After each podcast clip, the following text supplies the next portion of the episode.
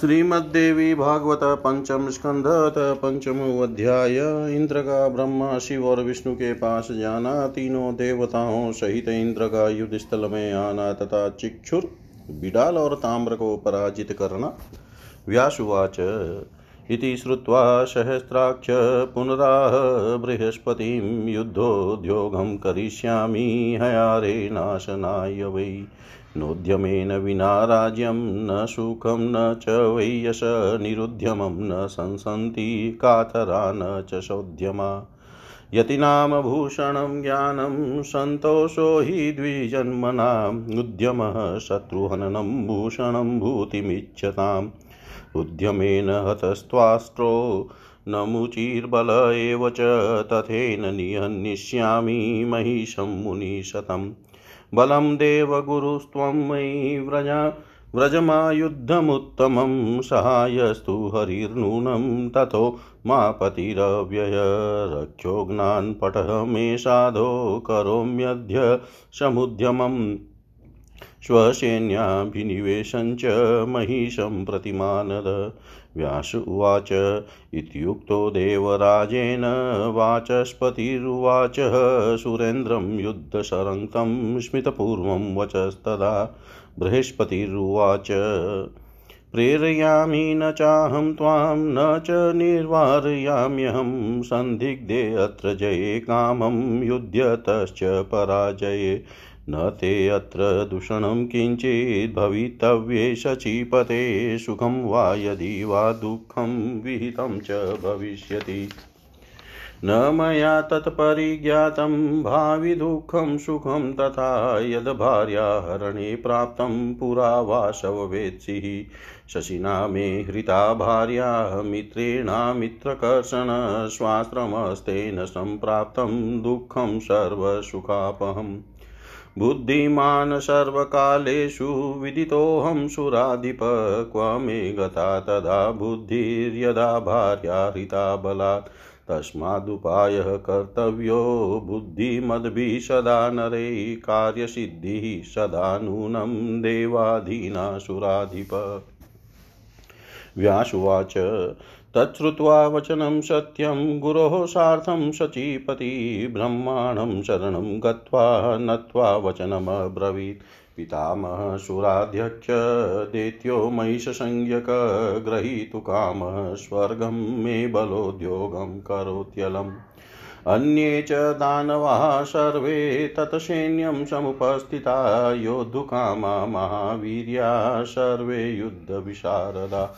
तेनाहं भीतभीतोऽस्मि त्वत्सकाशमिहागत सर्वज्ञो वशी महाप्राज्ञ साहाय्यं कतुमहर्षि ब्रह्मोवाच, गच्छामः सर्व एवाद्य कैलासं त्वरिता वयं शङ्करपुरतः कृत्वा विष्णुं च बलिनां वरम्। ततो युद्धं प्रकर्तव्यं सर्वैः सह मिलित्वा मन्त्रमादाय देशं कालं विचिन्तय च। बलाबलम् अविज्ञाय विवेकमपहाय च साहसं तु प्रकुर्वाणो नरपतनं पृच्छति। व्यासुवाच तन्निशम्य सहस्राक्ष कैलासं निजगामः ब्रह्माणं पुरतः कृत्वा लोकपालसमन्वित। तुष्टावशङ्करं गत्वा वेदमन्त्रैर्महेश्वरं प्रसन्नं पुरतः कृत्वा ययो विष्णुपुरं प्रति स्तुत्वा तं देवदेवेशं कार्यं प्रोवाच चात्मन महिषा तद्भयं चोग्रं वरदानं मदोद्धतात्। तदा कर्ण्यभयं तस्य विष्णुदेवानुवाच करिष्यामो वयं युद्धं हनिष्यामस्तु दुर्जयम्। व्यासुवाच। इति ते निश्चयं कृत्वा ब्रह्मविष्णुहरीश्वरा स्वानि स्वानि समारुह्य वाहनानि ययुषुरा ब्रह्मा हंससमारूढो विष्णुगरुडवाहन शङ्करो वृषभारूढो, वृत्रा गजसंस्थित।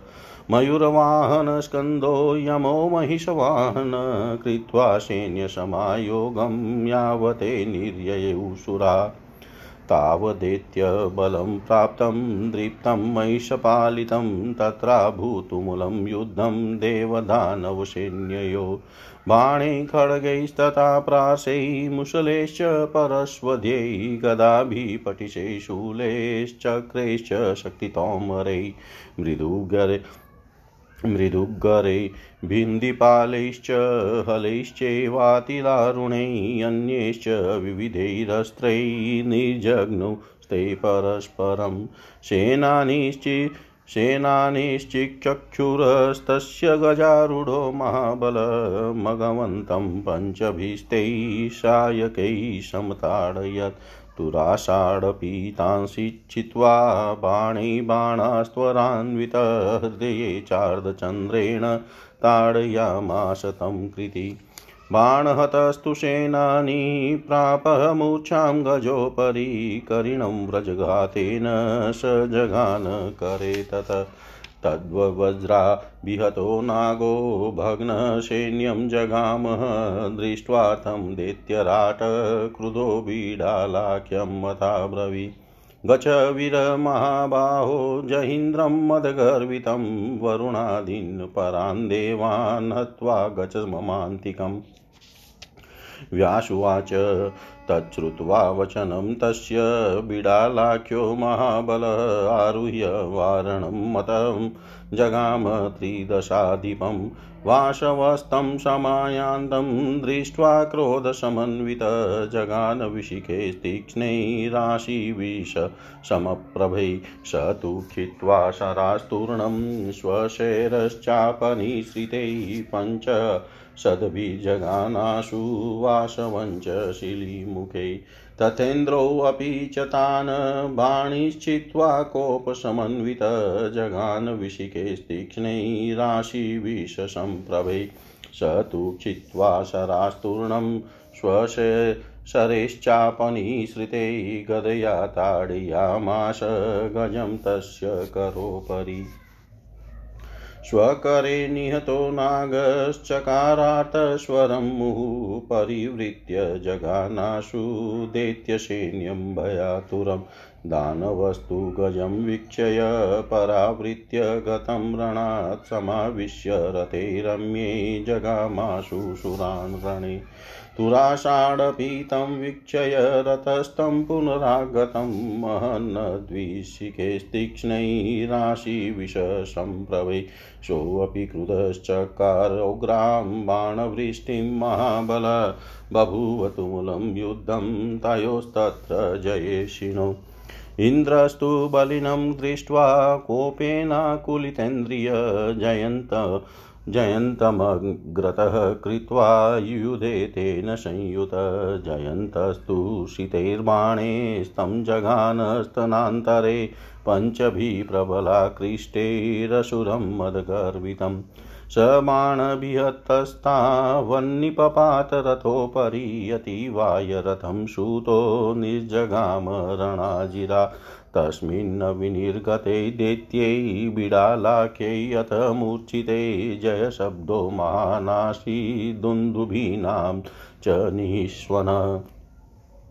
सुराः प्रमुदिताः सर्वे तुष्टुस्तं शचीपतिं जगुर्गन्धवपत्तयो न नृतुश्चाप्सरो गणा चुकोपमहिष श्रुत्वा जयशब्दं शूरैकृतं प्रेषयामाश तत्रैव ताम्रं परं दापहम् ताम्रस्तु बहुभिषार्धं समागम्य रणाजिरैः, शरवृष्टिं चकाराशु तडित्वा नीव सागरे। वरुणः पाशमुद्यम्य जगाम त्वरितस्तदा यमश्च महिषारूढो दण्डमादाय निर्ययो।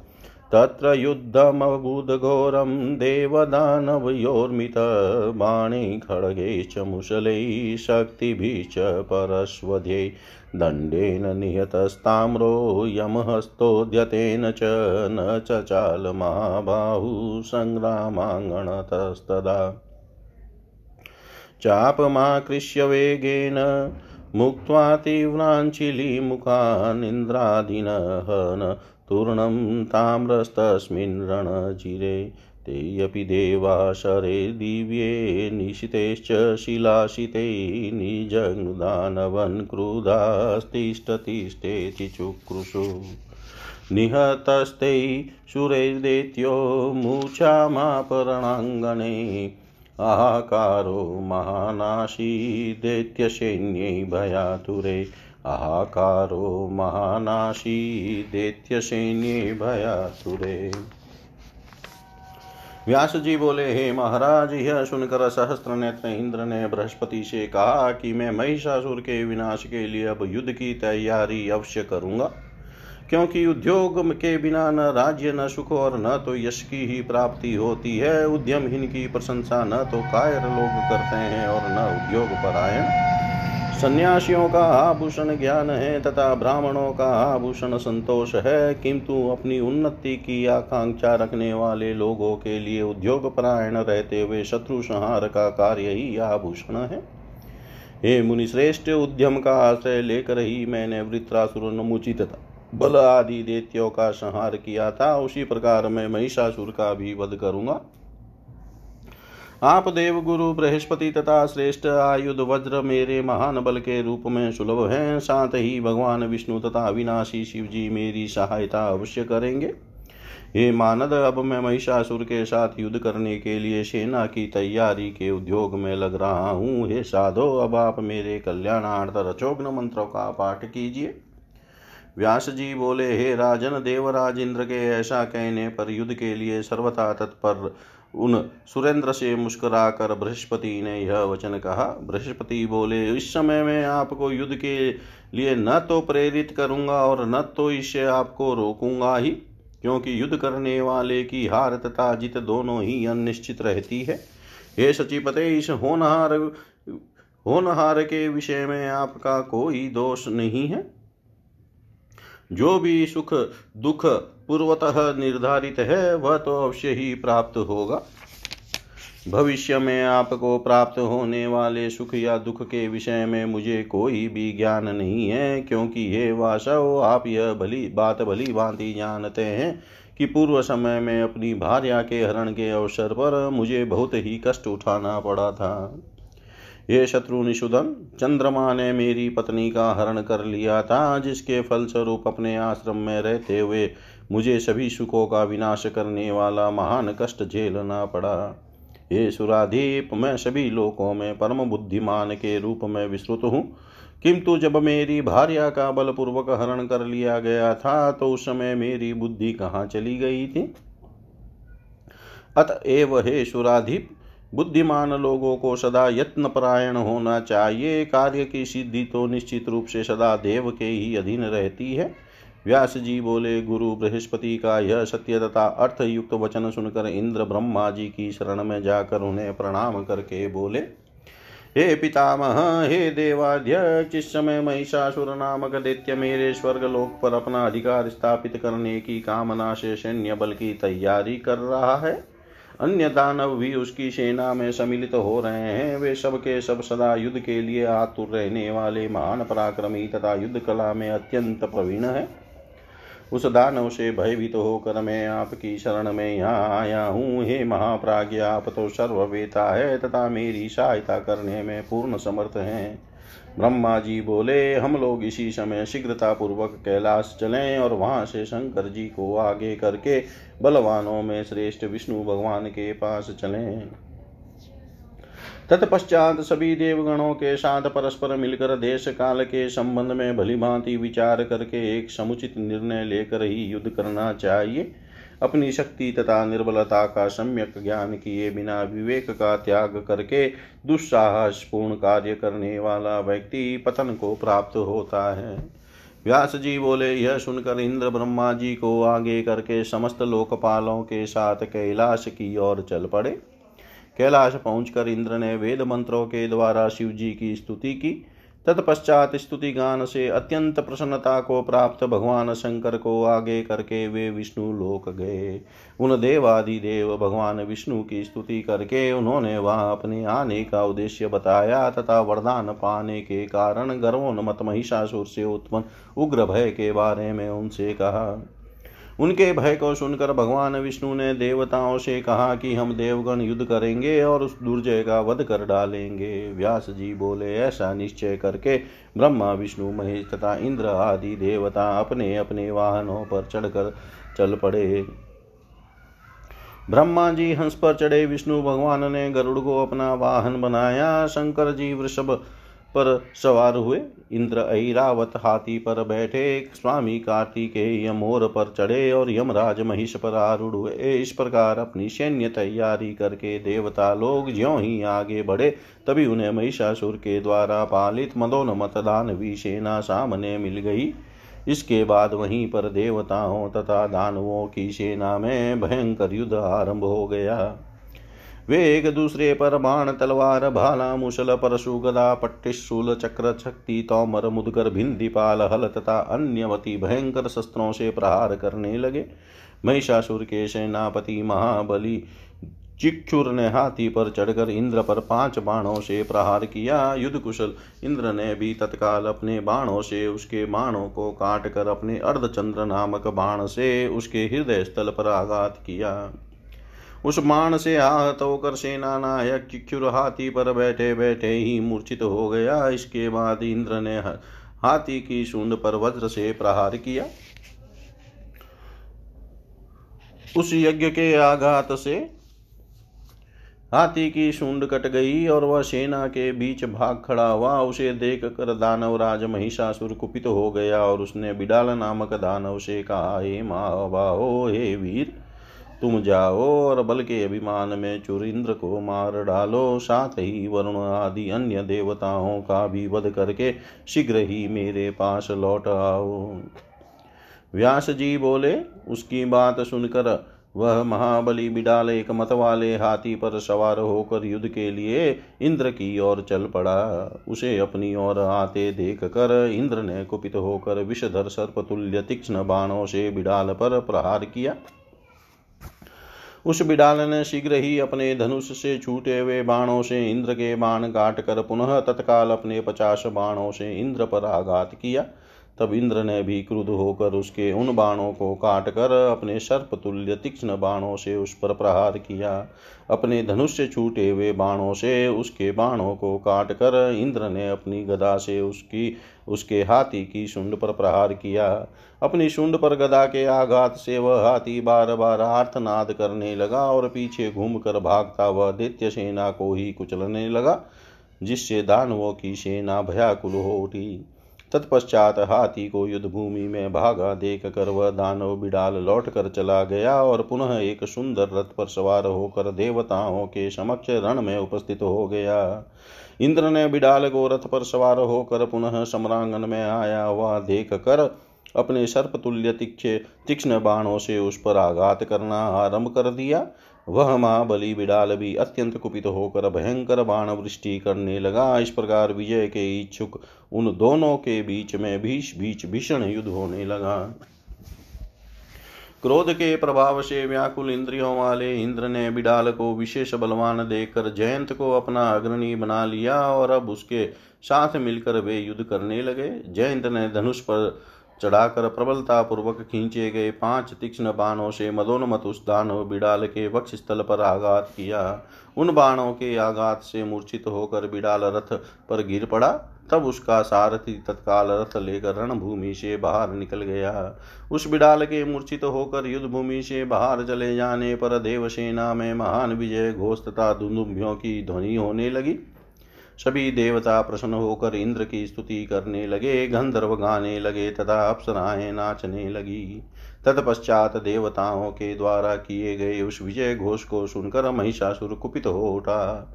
उसने शत्रुओं के अभिमान को चूर चूर कर देने वाले ताम्र नामक दान को युद्ध क्षेत्र में भेजा।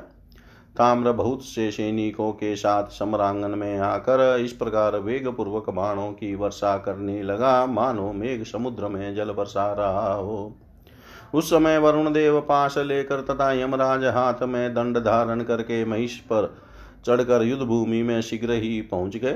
तब देवताओं तथा दानवों में परस्पर बाणों, तलवारों, मुसलों, बर्चियों तथा परसों से भीषण संग्राम होने लगा। यमराज के द्वारा अपने हाथ से फेंके गए दंड से ताम्र आहत हो गया। किंतु वह महाबाहु ताम्र सम्रांगन से हिला तक नहीं। ताम्र उस संग्राम भूमि में वेग पूर्वक धनुष को खींच खींच कर अति तीक्ष्ण बाण छोड़कर इंद्र आदि देवताओं पर शीघ्रता से प्रहार करने लगा। वे देवता कुपित होकर पत्थर कर नुकीले बनाए गए तीक्ष्ण दिव्य बाणों से दानवों को मारने लगे और ठहरो ठहरो कहकर चिल्लाने लगे। उन देवताओं के प्रहार से घायल होकर दैत्य ताम्र युद्ध भूमि में मूर्छित हो गया। तब भयाक्रांत दैत्य सेना में महान हाकार मच गया। इति श्रीमद्देवी भागवते महापुराणे अष्टादशसहस्रायां संहितायां पञ्चमस्कन्धे दैत्यसैन्यपराजयो नाम पञ्चमोऽध्यायः सर्वं श्रीशां सदाशिवार्पणम् अस्तु। ॐ विष्णवे नमः। ॐ विष्णवे नमः। ॐ विष्णवे नमः। श्रीमद्देवी भागवत पंचम स्कंद षष्ठो अध्याय। भगवान विष्णु और शिव के साथ महिषासुर का भयानक युद्ध, व्यासुवाच। ताम्रयतः मूर्छितै दैत्यै महिषक्रोधसंयुतः समुद्यम्य गदां गुर्वीं देवानुपजगामः। तिष्ठन्तद्य सुराः सर्वे हन्म्यहं गदया किल सर्वे बलिभुज कामं बलहीना सदैव हि। इत्युक्त्वा सोगजारूढं सम्प्राप्य मदगर्वित जगान गदया बाहुमूले महाभुज सोऽपि वज्रेण घोरेण चिच्छेदाशु गदाञ्च तां प्रतुकामस्त्वरितो जगाम महिषं प्रति अयारीरपि कोपेन खड्गमादाय सुप्रभं ययाविन्द्रं महावीर्यं प्रहरिष्य निवान्तिकम्। बभूव च तयोर्युद्धं बभूव च तयोर्युद्धं सर्वलोकभयावहम् आयुधे विविधेस्तत्र मुनिविस्मयकारकम् चकाराशु तदादैत्यो मायां मोहकरीं किल साम्बरीं सर्वलोकग्निं मुनीनामपि मोहिनीं। कोटिशो महिषास्तत्र तद्रूपास्तत्पराक्रमा सायुधा सर्वे निघ्नन्तो देववाहिनीम्। मघवा विस्मितस्तत्र दृष्ट्वा तां दैत्यनिर्मितां बभूवाति भयोद्विग्नो मायां मोहकरीं किल? वरुणोऽपि सुसन्त्रस्तस्तथैव धननायक। यमोहुतासन सूर्यशितरश्मिर्भयातुर। यमोहुतासन सूर्यशितरश्मि रश्मिर्भयातुर। पलायन् परा सर्वे बभूव मोहितासुरा ब्रह्मविष्णुमहेशानां स्मरणं चक्रुरुद्यता। तत्र जग्मुश्च काजेशा स्मृतमात्राः सुरोत्तमांसताक्षर्यवृषारूढास्त्रातु कामावरायुधा शौरिस्तां मोहिनीं दृष्ट्वा सुदर्शनमथोज्ज्वलं मुमोच ततेजसेव माया सा विलयं गता। वीक्षय तान् महिस्तत्र सृष्टिस्थिन्त्यकारिण योद्धुकामसमादाय परिगं समुपाद्रवत् महिषाख्यो महावीर सेनानि चक्षुरस्तथा उग्रास्यश्चोग्रवीर्यश्च दुद्रुवुर्युद्धकामुका अशिलो मातृनेत्रश्च बाष्कलोऽन्धक एव च, एते चान्ये च बहु युद्धकामा विनिर्ययु। सन्नधा धृतजापास्ते मधोद्धता, परिववृषुरान् सर्वान् वृका इव सुवत्सकान्। बाणवृष्टिं ततश्चक्रुदानवा मदगर्विता सुराश्चापि तथा चक्रु परस्परजिङ्गाशव अन्धको हरिमासाद्य पञ्चबाणाचिल् सा चिलासितान् मुमोच विशदन् सन्दग्धान् कर्णाकृष्टान् महाबलान् वासुदेवोऽप्यसम्प्राप्तान् विशिकानाशुगैस्तदा चिचेदतान् पुनः पञ्चमुमोच रिपुनाशन तयो परस्परं युद्धं बभूव हरिदैत्ययो पाणाश्चि श्रीचक्रमुशलै गदाशक्ति परश्वधे महेशान्धकयोर्युद्धं तुमुलं लोमहर्षणं पञ्चाशदिनपर्यन्तं बभूव स च परस्परम्। इन्द्रबाष्कलयोस्तद्वन्महिषासुररुद्रयो यमत्रिनेत्रयोस्तद्वन्महानुधनेशयो अशिलोमवरुणयो युद्धं परमदारुणं गरुडं गदया देत्यो जगान हरिवाहनम् स गदापाताखिनाङ्गो निःश्वसनवतिष्ठत शौरिस्तं दक्षिणेनाशु हस्तेन परिशान्त्वयन्। स्थिरं चकार देवेशो वेन तेयं महाबलं समाकृष्य धनुर्साङ्गं मुमोच विशिखान् बहून्। अन्धकोपरिकोपेन हन्तु कामो जनार्दन दानवोऽपि च तान् बाणाचिछेद स्वशरैषिते पञ्चाशद्भिर्हरिकोपान् जगान च शिलाशिते वासुदेवोऽपि तास्तूर्णं वञ्चयित्वा शरोत्तमा चक्रं मुमोच वेगेन सहस्रसारं सुदर्शनं त्यक्तं सुदर्शनं दूरात् स्वचक्रेण न्यवारयत्। ननाद च महाराज देवान् सम्मोहयनी दृष्ट्वा तु विपुलं जातं चक्रं देवस्य साङ्गिन जग्मुः शोकं सुराः सर्वे जहसुदानवास्तथा वासुदेवोऽपि तरसा दृष्ट्वा देवाञ्चुचावृतान् गदां कौमोदकीं धृत्वा दानवं समुपाद्रव तं जगानातिवेगेन मुग्निमायाविनं हरि स गदाभिहतो भूमो निपपातातिमूर्छित तं तथा पतितं वीक्षय हयारिरतिकोपन आजगाम रमानाथं त्रासयन्नतिर्गर्जिते वासुदेवोऽपि तं दृष्ट्वा समायान्तं क्रुधान्वितं चापज्यानिनदं चोग्रं चकार नन्दयन्नसुरान् सरवृष्टिं चकाराशु भगवान् महिषोपरि सोऽपि चिचेदबाणे गेष्टाञ्चा रान् गगनैरितान् तयोर्युद्धमभुद्राजन् परस्परभयावहम् गदया ताडयामाश केशवो मस्तकोपरि स गदापि मुग्निपपातोर्व्यां सुमूर्छित हाहाकारो महानासीत् सैन्ये तस्य सुदारुण स विहाय व्यथां दैत्यो मुहूर्तादुत्थितपुनः।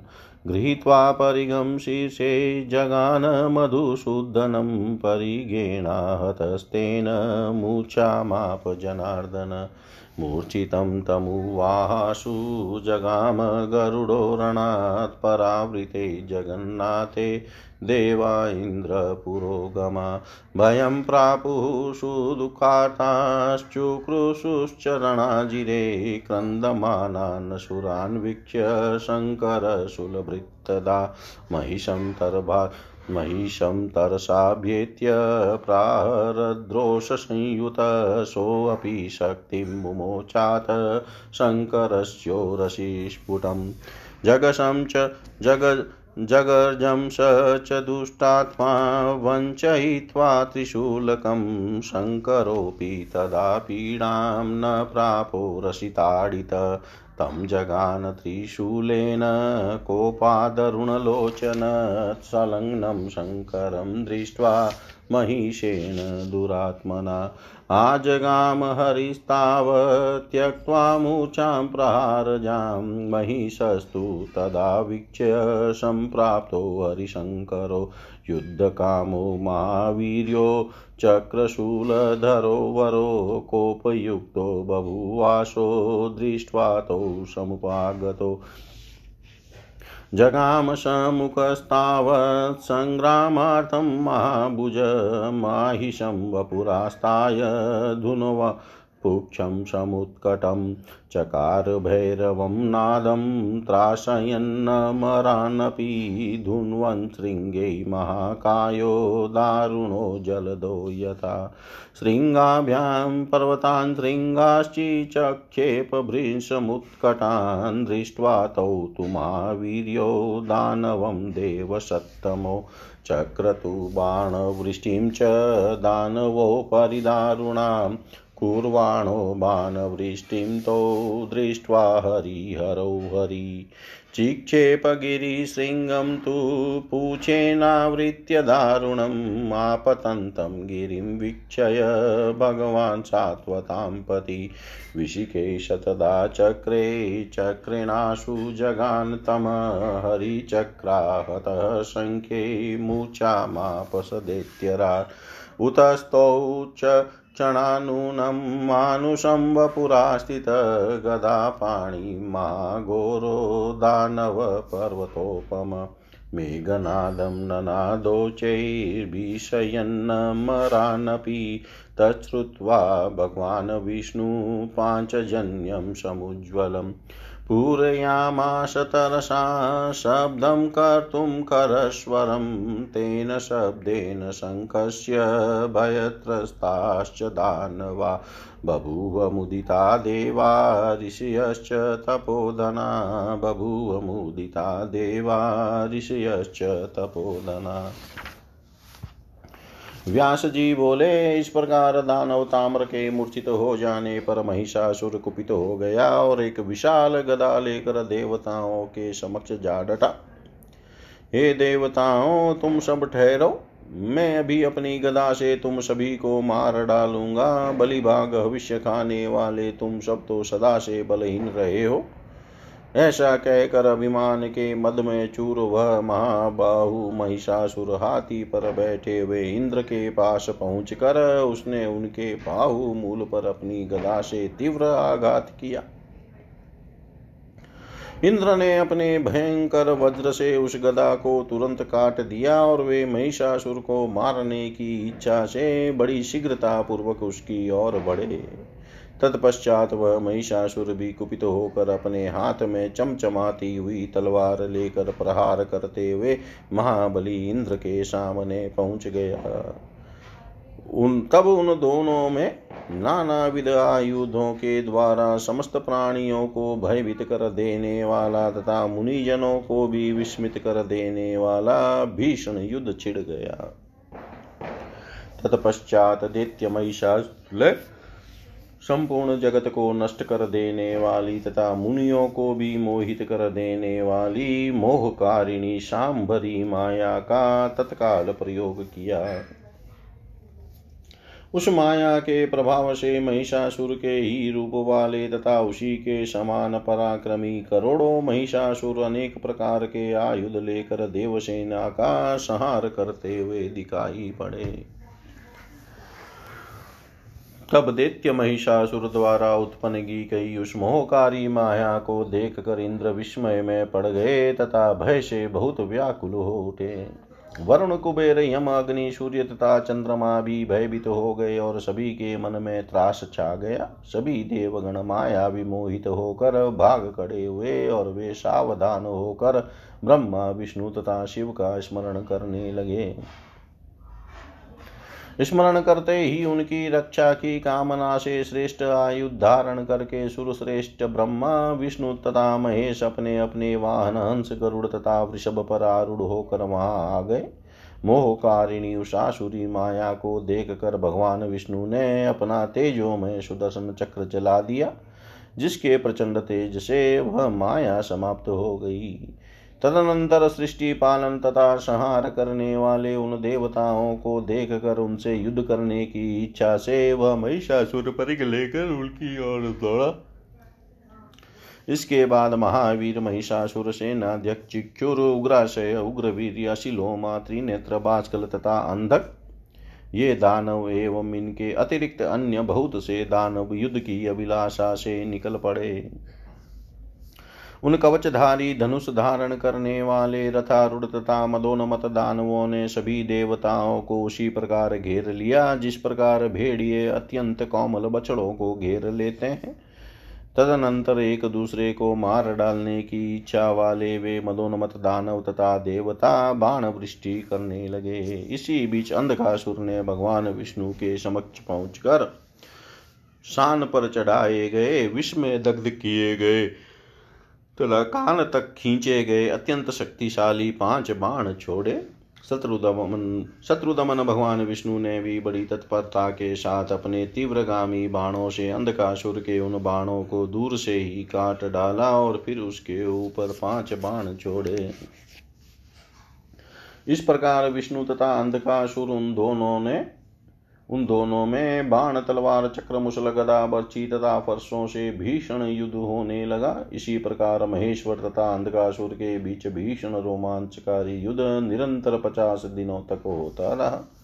उसी तरह इंद्र तथा बाष्कल, महिषासुर तथा भगवान रुद्र, यमराज तथा त्रिनेत्र महानु तथा कुबेर एवं मशीलोमा तथा वरुण के बीच महाभीषण युद्ध हुआ। इसी बीच अंधकासुर ने अपनी गदा से भगवान विष्णु के वाहन गरुड़ पर प्रहार किया। गदा के प्रहार से घायल अंगों वाले गरुड़ लंबी सांस खींचते हुए स्थित हो गए।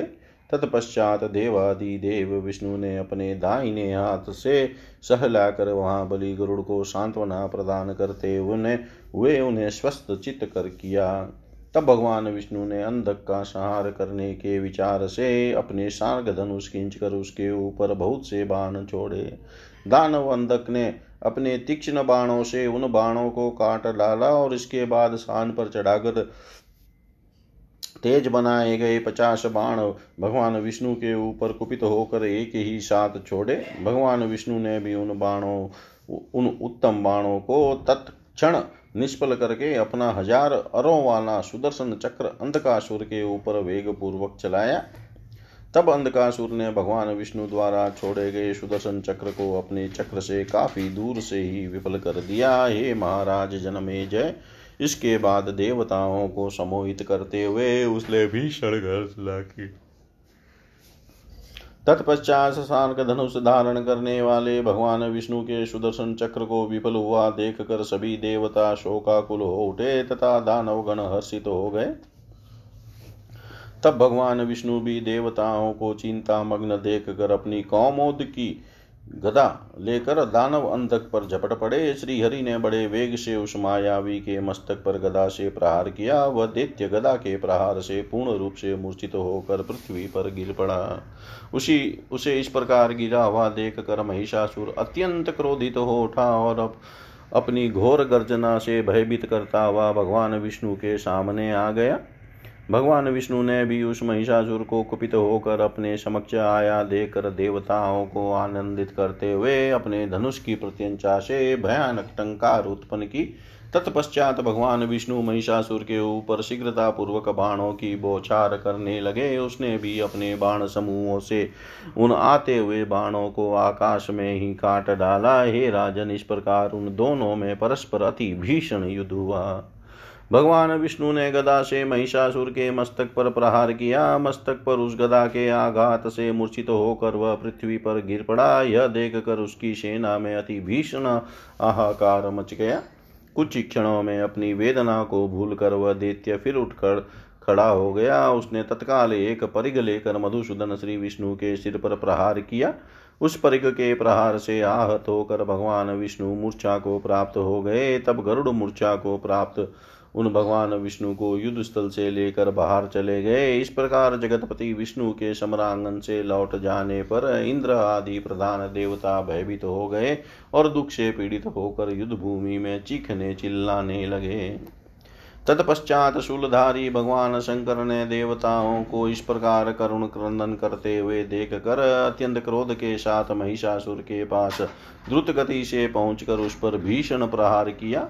उस महिषासुर ने भी भगवान शंकर के वक्ष स्थल पर अपनी शक्ति बर्छी से तेज प्रहार किया और उसके त्रिशूल प्रहार को विफल करके उस दुष्टात्मा ने बड़ी तेज गर्जना की। वक्ष पर प्रहार होने पर भी भगवान शंकर को कोई पीड़ा नहीं हुई और क्रोध से आँखें लाल करके उन्होंने उस पर अपने त्रिशूल से प्रहार किया।